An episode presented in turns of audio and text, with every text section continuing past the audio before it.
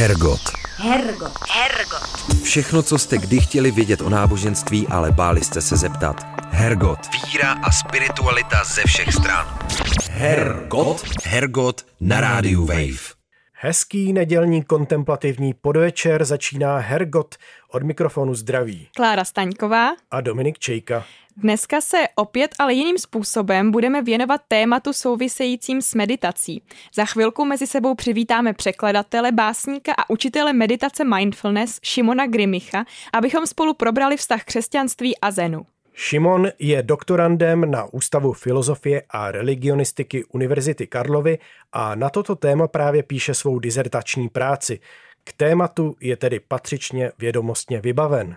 Jeho zájem o vztah zenu a křesťanství ale není pouze akademický. Tyto dvě tradice jsou mu blízké i osobně.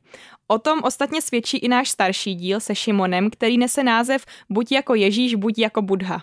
K tématu můžeme také doporučit naše letité díly k tématu můžeme také doporučit naše letité díly, jako například Pád do božího nekonečna z roku 2014 s jezuitou Petrem Vacíkem nebo Meditace jako tiché otevření se Bohu z roku 2018 s farářem a vikářem církve Československé husické Vladimírem Bolrábem, národním koordinátorem Světového společenství pro křesťanskou meditaci v České republice. Tolik pro úvod a za okamžik už jsme tu s hostem Šimonem Grimichem. Hergot. Hergot. Hergot. Fatima Rahimi, Dominik Čejka a Petr Wagner. Hergot na rádiu Wave. Jak už jsme odhalili, v Hergotu se dneska budeme bavit o vztahu Zenu a křesťanství. A protože toho sami o tématu moc nevíme, vítáme mezi sebou překladatele, básníka a učitele meditace mindfulness Šimona Grimicha, který nám určitě vše osvětlí. Ahoj. Ahoj. Ahoj. Šimone, zen a křesťanství jsou tradice, které jsou ti, jak víme, osobně blízké. Křesťanství je v našem prostředí poměrně známé, zen méně. Než se pustíme do povídání o jejich vztahu, stručná čtyřslabičná otázka. Co je to zen?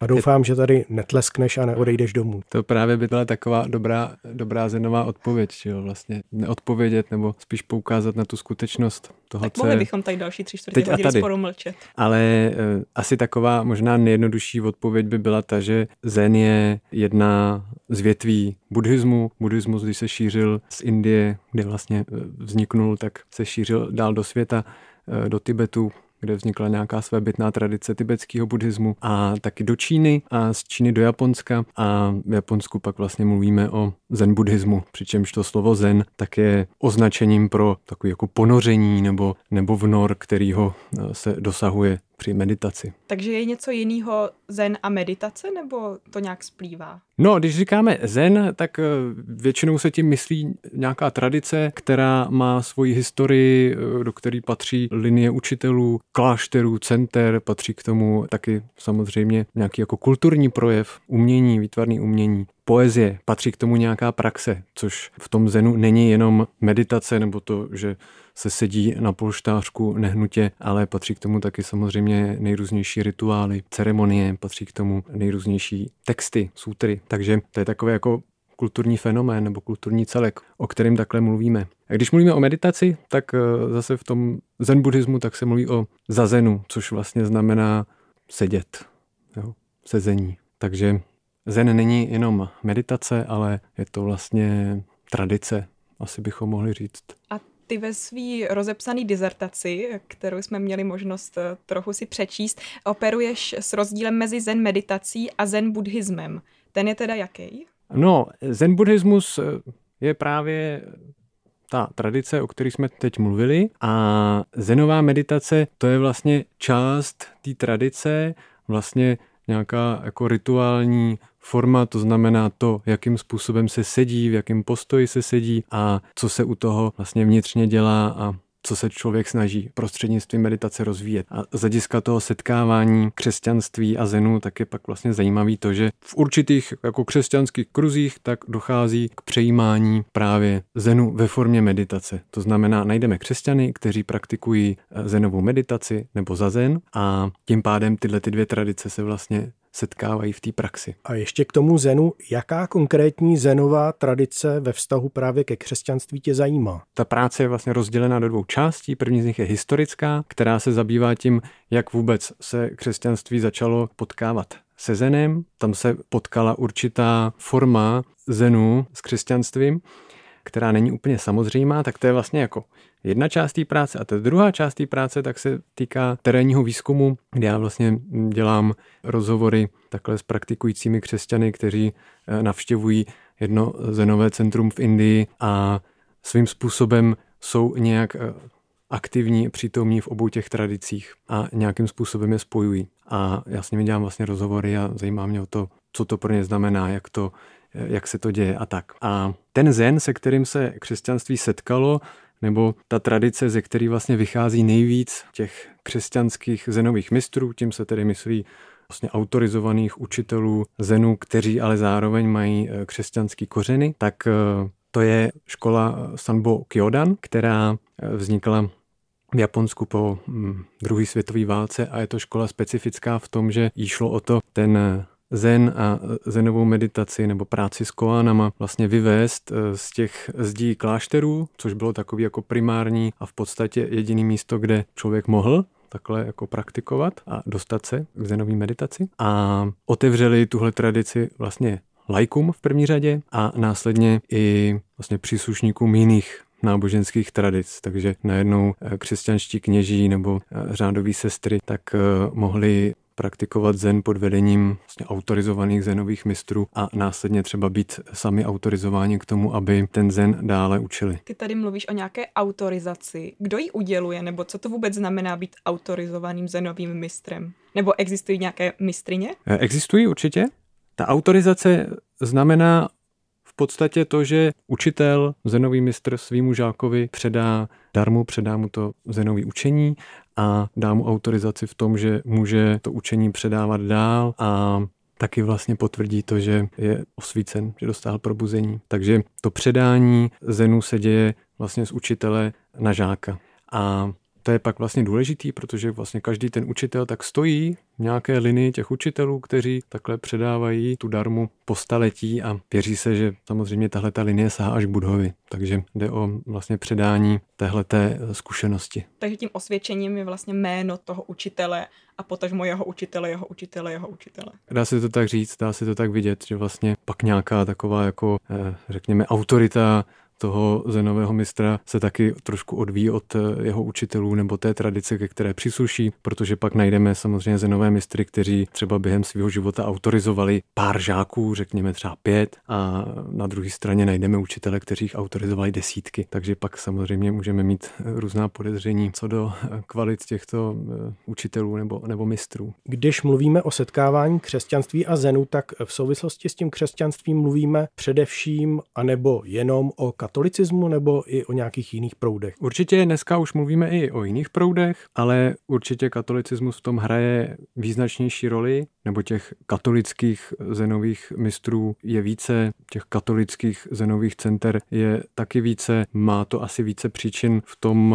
že jednak to katolictví má vybudovanou takovou dobrou strukturu pro učení zenu, že existují kláštery, takže řada vlastně těch eh, křesťanských zenových center právě je v klášterech. Taky v tom setkávání zenu a křesťanství, když se hledal nějaký společný průsečík, jak vlastně vůbec rozumět praxi zenů z té křesťanské pozice nebo jak ji obhajovat, tak eh, se využívala mystika křesťanská, ke který zase ta katolická tradice má svým způsobem blíž a taky asi by se dalo říct, že to katolické křesťanství má možná větší smysl pro e, nějakou jako praxi toho, že děláme něco za tím účelem, abychom se setkali s Bohem, abychom se mu přiblížili a e, že to nestojí vlastně jenom na tom, na tom protestantském, e, jenom, jenom víra, jenom písmo, jenom milost. Takže v tomhle určitě ten katolicismus historicky měl lépe nakročeno k tomu setkání se Zenem. Zároveň dneska už eh, myslím si, že tyhle ty hranice hodně splývají, hodně se stírají a Zen nebo možná i meditace obecně, tak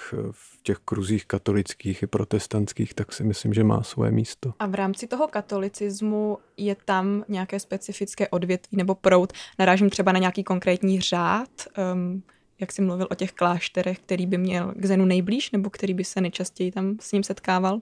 Čistě statisticky asi by se dalo říct, že nejblíž k tomu Zenu e, měli jezuiti, což bylo dáno už jenom vlastně zase tím, že významná část jejich práce tak byla misijní činnost eh, v Ázii a v Japonsku, takže oni se s touhle kulturou setkávali a nejen to, ale i pak nějakých svých řádových stanovách nebo eh, regulích, tak vlastně mají i to, že jde o to se setkávat s těmi jinými tradicemi a hledat vlastně v nich to, co je smysluplný. eh, nebo co může být vlastně významný. Takže ta otevřenost k těm jiným tradicím a nejenom jako tradicím, ale i těm jejich vlastně praxím a symbolům, který využívají, tak třeba u těch jezuitů je poměrně velká. Ale samozřejmě se to neomezuje jenom na ně, takže najdeme třeba benediktinský zenový mistry a najdeme je i mezi běžnými mm, třeba kněžími nebo sestrami a tak.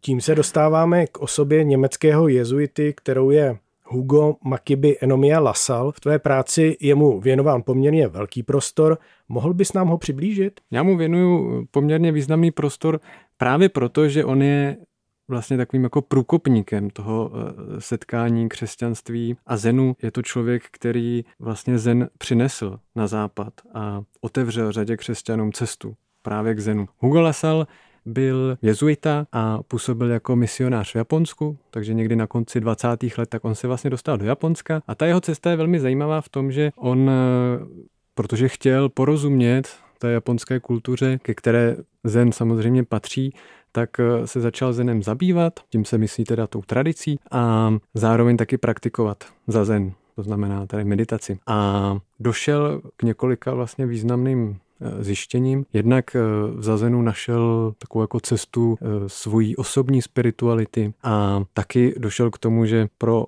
ty japonské křesťany, ta meditace v tichu je vlastně něco mnohem srozumitelnějšího a přístupnějšího, než je třeba mluvená modlitba. Takže i z toho misijního hlediska tak se Zazen ukazoval jako vlastně dobrý nástroj, jak oslovit širší publikum, řekněme. Další věc, kterou taky zjistil také vlastně to, že jo, musíme se dívat na to křesťanství v rámci toho historického vývoje, tak bylo vlastně to, že křesťani samotní hledají nějakou formu praxe, která právě bude dávat víc prostoru tichu, která bude dávat více prostoru osobní zkušenosti a praxi, která možná půjde trošku dál za nějaké jako obrazy nebo přesvědčení. A bavíme se vlastně o době, zejména pak po druhé světové válce nebo o začátku 60. let, kdy Lasal napsal vlastně první knížku o Zenu, tak eh, vlastně v té době neexistovaly nějaké jako rozšířenější formy křesťanské meditace. Vlastně dneska, když křesťan bude chtít meditovat, tak se nemusí uchylovat k zenu, nemusí se uchylovat k buddhismu, ale existují už poměrně dobře zakotvené a rozšířené tradice křesťanské meditace nebo kontemplace. To v té jeho době vlastně nebylo a stejně tak v té jeho době taky křesťanská mystika, tak jak ji dneska známe, tak vlastně taky zůstávala trošku v pozadí a byla taková jako pozapomenutá. Takže když pak člověk čte jeho deníky, tak eh, je tam vlastně zajímavý vidět, jak on se snaží té zenové zkušenosti porozumět a jak tak vlastně hledá a nachází určitý spojitosti třeba mezi zenem a německou mystikou, mistrem Eckhartem, Johannesem Taulerem a tak dále, což ale tehdy vlastně byly texty, které nebyly úplně jako dobře známý třeba jako dneska. Takže v tomhle smyslu zájem o zen a zenovou meditaci měl velmi specifický vlastně obrysy nebo specifický kontexty v té jeho době. No a je zajímavý, že Lasal se k tomu zazenu dostal tím způsobem, že právě chtěl porozumět eh, japonské kultuře, chtěl mít lepší možnost eh, navazovat dialog s Japonci, ale pak vlastně udělal jako zajímavý krok v tom smyslu, že od konce 60. let tak jezdil do Evropy, kde vlastně učil za zen. To znamená, že ten zen a zazen, který on poznal v Japonsku, tak eh, najednou přivezl do Evropy a stal se tím pádem svým způsobem misionářem Zenu v Evropě. A nutno říct, že velmi úspěšným, protože ten konec 60. let, eh, začátek 70. tak eh, zájem o meditaci, o východní spiritualitu celosvětově v tom západním světě byl, eh, byl vysoký a Lasal měl vlastně velmi výhodnou pozici v tom, že už měl za sebou desítky let praxe a zkušeností a mohl vlastně na tuhle tu poptávku odpovědět. Takže v tomhle smyslu on je vlastně takovým jako pionýrem a praotcem setkávání křesťanství a zenu a vlastně ty téměř všichni další učitelé, křesťanští eh, učitelé zenu nebo křesťanští zenoví mistři, tak byli buď jeho žáky nebo byli žáky jeho žáků. I v tom Lasalově příběhu se mi zdá, že ten zen úplně v prvopočátku byl opravdu jako nástroj eh, evangelizace a změnilo se to třeba v tom Lasalově pojetí nebo potom v tom, jak se rozvíjel dialog křesťanství a zenu v to, že, že by to i z toho křesťanského pohledu bylo něco víc než jenom nástroj, který křesťan využívá jako k nějakým svým křesťanským potřebám, jestli to dává smysl, že by to um, vlastně bylo nějak jako vážnějíc braný tak, jak to je, nejenom jako nástroj k něčemu jinému? Pro Lasela osobně to určitě nebyl jenom nástroj k něčemu jinému, ale byla to vlastně jeho cesta, kterou bral vlastně velmi vážně a velmi důsledně. Když pak e, čteme ty jeho texty, kde píše o zenové meditaci, tak on vlastně rozděluje takové dvě úrovně, kdy na té první říká, no ten zazen může být dobrou přípravou na křesťanskou modlitbu. Jo, zastavit se, soustředit se, stišit mysl sklidnit mysl. Je výborný nástroj pak pro cokoliv dalšího, co člověk dělá. Takže to je vlastně taková jako základní úroveň, kde v rámci křesťanství ten zazen může mít eh, svůj dobrý smysl a své místo. Druhá úroveň, která už vlastně nebude pro každého, nebo respektive v rámci těch eh, křesťanských praktikantů eh, zenu, tak bude asi velmi, velmi minoritní, tak je to, že se ta tradice vlastně vezme vážně a že ten zazen není jenom nějakou přípravou na tady křesťanskou eh, modlitbu nebo eh, na účast na bohoslužbě, ale je to opravdu tou cestou eh, k osvícení nebo k probuzení. Co by to znamenalo v tom křesťanském kontextu to osvícení? Zase, když budeme číst ty Lasalovy texty, tak on vlastně se hodně opírá o křesťanskou mystiku a tu buddhistickou prázdnotu, která jako jejíž vlastně uskutečnění je cílem zenu, nebo o který můžeme říkat, že to je to osvícení, nebo to je to probuzení, tak, eh, tak vlastně staví naroveň absolutnu s velkým A, to znamená transcendenci, která nakonec eh, transcenduje třeba i nějaké jako personální eh, aspekty Boha. Takže k té zkušenosti, o které ta křesťanská mystika říká, že to je ten temný oblak, ke kterému my vlastně se přibližujeme v temnotě a v nevědění. To znamená, že pro něj e, ten cíl toho autenticky žitého křesťanství a autenticky žitého zenu, tak byl vlastně ten týž. Že vlastně šlo o e, zkušenost absolutna, můžeme říct. Jak s tím absolutnem jde dohromady nicota? Ty v té své práci operuješ eh, s pojmy jako pozitivní a negativní nicota. Kde v tom absolutnu si představíme tu nicotu? Já doufám, že tam úplně neoperu eh, s pojmy nicota, ale prázdnota, což je vlastně ústřední eh, buddhistický termín, který v podstatě právě nemá označovat nicotu. Jo? Že to není vlastně něco negativního, ale ta prázdnota spíš značí to, že, že ty různé jevy, různé fenomény, prožitky naše, to, jak vnímáme sami sebe, jak vnímáme svět, takže zatím není nějaký pevný substrát, ale že to je vlastně něco, co se nedá eh, úplně uchopit, co nejde vlastně pojmenovat, nejde to nějak jako chytnout a vlastně se to vymyká právě pojmovému uchopení nebo nějakému eh, důslednému eh, rozebrání. A to je vlastně ta zkušenost, ke který, eh, ke který ta praxe Zenu, Zenu směřuje, vlastně nahlídnout prázdnotu, stát se jí. Tím, že to je vlastně zkušenost, která se jako nedá právě nějak předmětně uchopovat, tak se vlastně nabízí jí právě chápat jakožto nějakou zkušenost absolutná transcendence, něco, co vlastně taky zase v té západní tradici představuje něco neuchopitelného, nebo se mluví o negativní teologii, která vlastně eh, říká jenom to, co ta absolutní skute, skutečnost není. A takže v tomhle smyslu se to vlastně může protínat a setkávat, což eh, platí jak, eh, jak pro Lasala, tak jeho učitele Koun Yamadu, tak oni vlastně Oba věřili tomu, že ta zkušenost je vlastně stejná.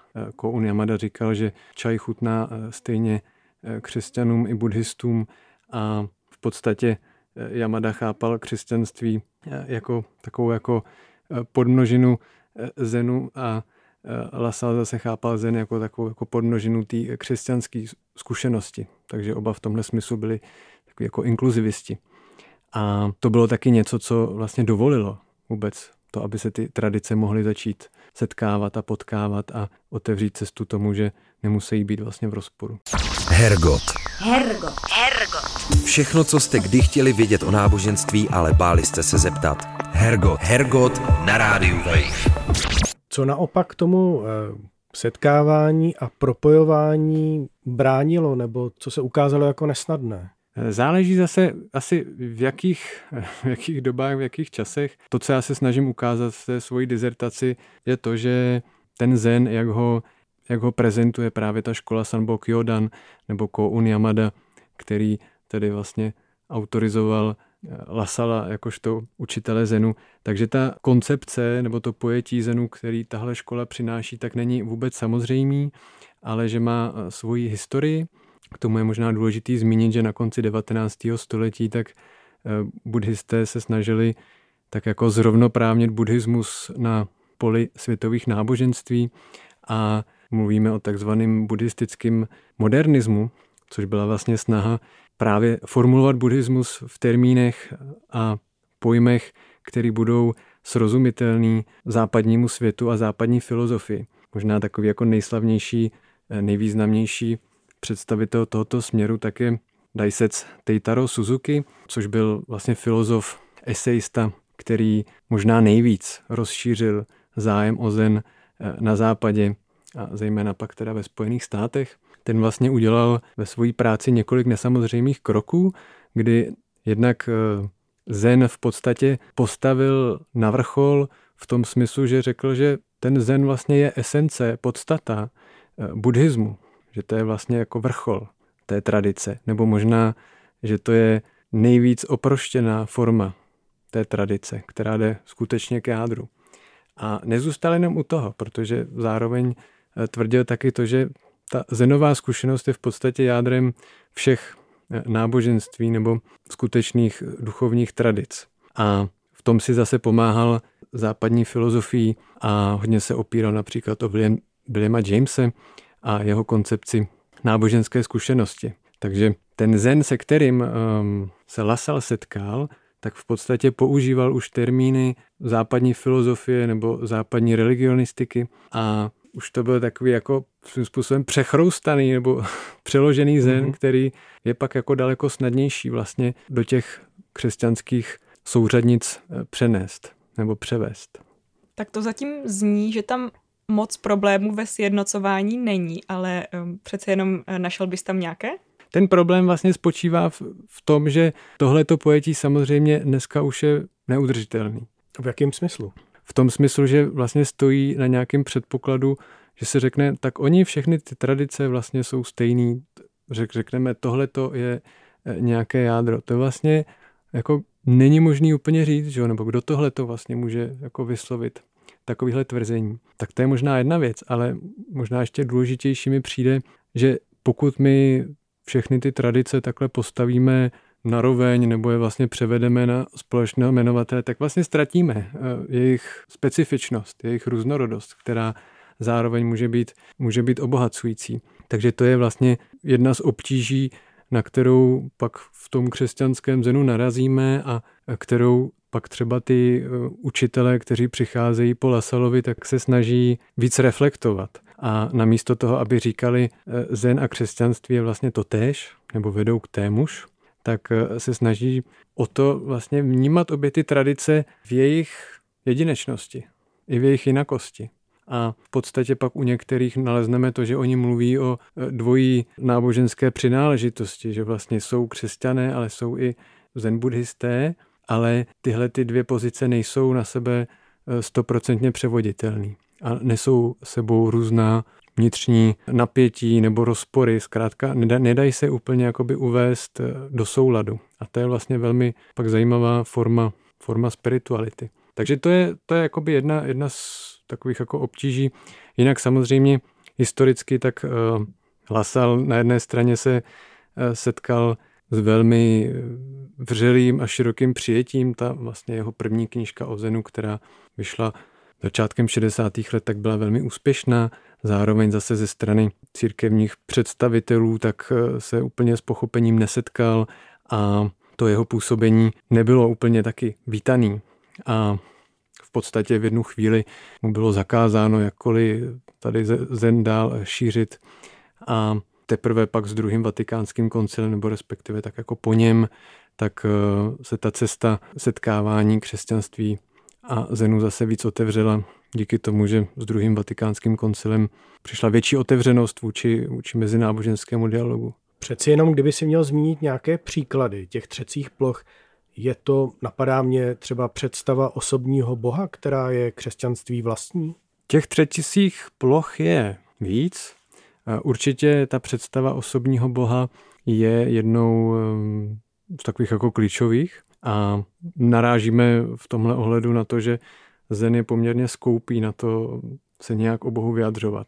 Takže nedá se úplně říct, že by, že by zen buddhismus byl ateistický nebo že by Boha odmítal, ale eh, spíš o něm vlastně mlčí, že vlastně neříká eh, o tom, jaká je ta absolutní skutečnost, jak jsme tady o ní mluvili, tak eh, ji nepřisuzuje často nějaké jako osobní, osobní rysy, ale zůstává vlastně u té neurčitosti jo, nebo nepojmutelnosti. Takže tam samozřejmě narážíme na, na jeden, jeden z problémů, který pak si pro sebe ty křesťanští praktikující zenu musí nějak tak jako pro sebe vyřešit, nebo se s ním musí nějakým způsobem utkat.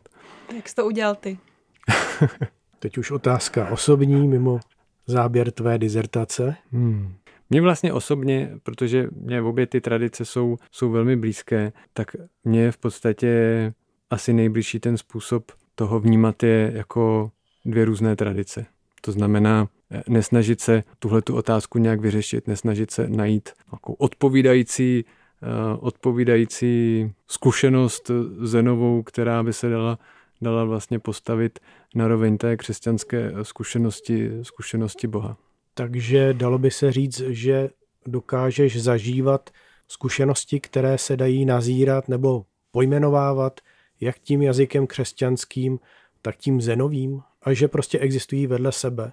To je taková už jako hodně, hodně složitá otázka, o který se mi neúplně jako snadno, snadno mluví, ale když se tak vlastně podívám zpětně na to, jak jsem třeba vnímal tyhle dvě tradice, tak dřív jsem asi měl tendence právě tak jako víc převádět jednu na druhou a snažil jsem se nějakým způsobem sjednotit. Teď možná se daleko spíš snažím je vidět v jejich jedinečnosti a specifičnosti. Vnímat je jako takové dva naprosto odlišné jazyky, které nám dovolují vlastně uchopovat skutečnost a které nám každý vlastně otevírají nějaké jako nové a jiné horizonty. V tomhle smyslu to nejsou jazyky, že by to byly jenom takové jako nálepky, které tak jako lepíme na věci a e, buď použijeme tohle slovo nebo tohle slovo, ale e, je to jazyk, který nám vlastně vůbec jako dovoluje nějak jako rozumět, e, vidět a v tom si myslím, že prostě zen a křesťanství jsou odlišné. V tom taky si myslím, že může být to bohatství nebo ta kreativita, která může vznikat právě díky tomu Eh, setkání těchto dvou tradic, že nám vlastně otevírají nové pohledy na skutečnost nebo nové způsoby prožívání a zároveň nám taky ukazují to, že jsou to nakonec eh, vždycky také jenom určité jako mapy nebo možná určité nástroje, které my používáme, ale eh, není to ta absolutní skutečnost samotná nebo není to ta prázdnota, že jo, ke které ten zen spěje a, a kterou se tak jako zdráhá pojmenovat, jak jsme se tady na začátku bavili o tom, co je to zen, tak to se vlastně nedá říct. Není to teda ale nakonec tak, že kdybychom z křesťanství odebrali všechny ty symboly a ty kudrlinky a zlato, tak z toho nakonec e, zůstane jenom zen? ono samozřejmě záleží taky, když mluvíme o křesťanství a zen buddhismu, tak co srovnáváme s čím, že taková nějaká možná všeobecná představa je taková, že to křesťanství, to jsou ty kostelíky na vesnici s těma různýma sochama a obrazama a dogmatama a, a tak dále a tak dále. Zatímco ten buddhismus, to je ta eh, meditace oproštěná právě od těch jako kulturních nánosů a, a podmíněností a tak dále. Což je samozřejmě velmi zkreslená představa, protože najdeme totéž v buddhismu. Jo. Prostě lidový buddhismus bude mít velmi blízko k lidovému křesťanství. Ne každý buddhista medituje, ne každý prostě dělá, dělá zazen a stejně tak zase v křesťanství najdeme, najdeme směry, které právě budou mít velmi blízko eh, k meditaci. Najdeme v křesťanství tradici kontemplace, která už dneska taky eh, je zase poměrně rozšířená, eh, taková jako eh, dobře zakotvená, jak v podobě různých jako institucí, tak i tak jako konceptuálního uchopení. A ta kontemplace v podstatě spočívá právě v tom jít za ty různé obrazy, jít za ty různé představy, opouštět je, překračovat je, vlastně vstupovat do toho temného oblaku, eh, nevědění, jak vlastně zní jeden název zásadního, zásadního díla křesťanské mystiky, od kterého pak eh, třeba řada těch tradic kontemplace eh, se nějak odvíjejí. A takže i v tom křesťanství samotným vlastně najdeme tendence a směry, které, které se vlastně snaží tak jako od všeho odpoutat a oprostit a překonat to a jít k té takové jako živé nebo možná syrové zkušenosti, skutečnosti, která bude oproštěná od těch různých eh, představ. Takže v tomhle smyslu pak samozřejmě tam můžeme eh, hledat spojitosti s tou zenovou zkušeností, oproštěnou od nějakých zase různých jako obrazů a představ a pak samozřejmě, když budeme číst eh, díla křesťanských mystiků a vedle toho budeme číst nějaká klasická díla japonských zenových mistrů, tak můžeme eh, mít dojem, že vlastně mluví o něčem velmi podobném nebo o něčem velmi blízkém. Hergot. Hergot. Hergot. Hergot na rádiu Wave. Nacházíš ty s tou svojí duchovní dvojí identitou, řekněme, nějaké prostředí, které by ti bylo zázemím, anebo si to striktně jedeš eh, sám po své ose, protože ani křesťanství, ani buddhismus eh, se nezdají jako náboženství pro solitéry. Jo, určitě. Já myslím, že jako na nějaký obecný úrovni tak mi přijde hodně důležitý mít uh, nějaké společné zázemí nebo společenství lidí, kteří sdílejí podobné hodnoty nebo podobnou vizi a, a se kterými tak člověk může po těch různých cestách jít. A já jsem se v tomhle smyslu tak jako doma našel v Indii právě v tom zenovém centru, kde taky dělám výzkum, což je právě zenové centrum, které vlastně vedou, eh, vedou jezuiti. Takže tyhle dvě tradice se tam, se tam potkávají, spojují a eh, tím pádem taky zase přitahují, že? přitahují lidi, kteří mají k tomuhle nějaké tíhnutí nebo, nebo je jim to blízké, tak to je vlastně jedno místo, kde já se tak jako cítím doma a druhé místo, kde se cítím doma, které mi taky hodně blízké, tak je, tak je Kolínský klášter, eh, tady v Čechách, v Kolíně, ne v Německu, kde vlastně zase probíhají kurzy eh, křesťanské kontemplace. Takže i tam se sedí v tichu, i tam se vlastně kultivuje podobná zkušenost a mm, podobná cesta. My už jsme se předtím zmínili o, o nějakých těch třeba křesťanských kostelích. Jak, jak si představit takovýhle eh, křesťansko-zenový chrám? Co, co tam najdeme, co tam není? Jako jenom abychom se tam dokázali nějak třeba přenést.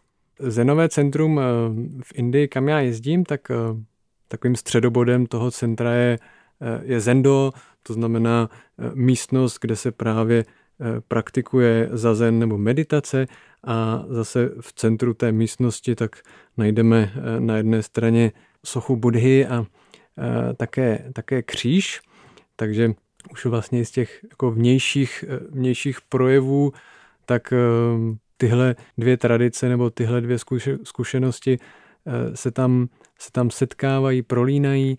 To centrum má poměrně vlastně velký takový jako zenový nádech, řekněme.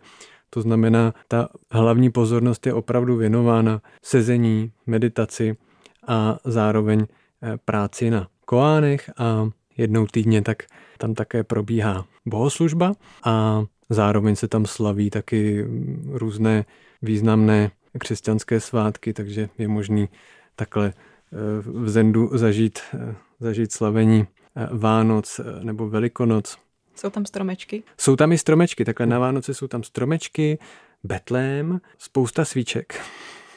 A no. i buddhistické svátky se tam slaví? Já samozřejmě jsem takhle v tom centru nestrávil celý rok, takže nemám přesně představu o tom, co všechno se tam slaví nebo neslaví, ale zdá se mi, že daleko více tam vlastně slaví ty křesťanské svátky a že ty buddhistické svátky tak jako zůstávají spíš, spíš stranou a že ten buddhismus spočívá opravdu především v té meditaci a v koánech nebo v rozhovorech eh, učitele a žáka a nebo v recitaci súter, která vlastně taky jako je eh, nedílnou součástí té praxe za zenu. Indie je velmi daleko. Jak vlastně praktikuješ tady u nás? Asi nemáš takový ten tradiční křesťanský týdenní rytmus, tak eh, jaká je tvoje praxe? Tak ta moje praxe se hodně zakládá na meditaci, to znamená, že pravidelně, eh, pravidelně doma sedím.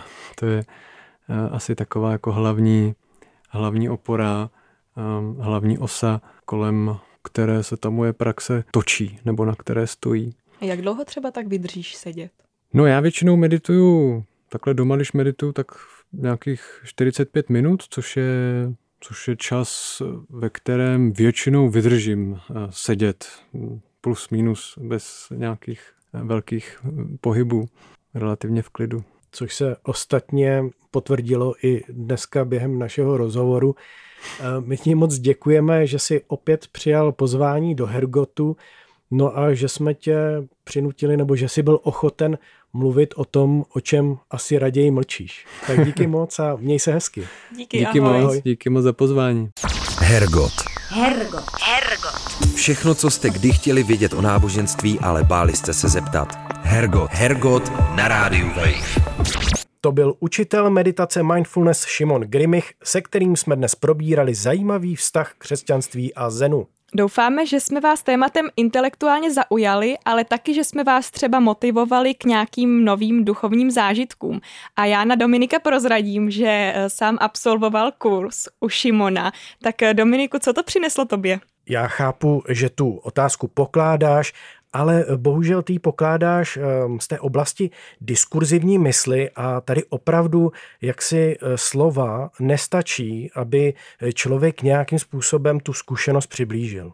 Tak to byla správně meditativní odpověď, za které jsme se samozřejmě nic nerozvěděli, ale stejně ti děkujem, Dominiku. Každopádně k našemu povídání můžeme všem doporučit také Šimonův podcast Vnitřní prostor. Každopádně vám všem děkujeme za poslech a příští týden se budeme těšit ve stejném čase v neděli v 6 večer a v trochu jiném složení. Od mikrofonu se loučí Klára Staňková a Dominik Čejka. Boží keci a příjemná astrální setkání. Hergot. Poslouchejte podcast pořadu Hergot kdykoliv a kdekoliv. Více na wave.cz lomeno podcasty.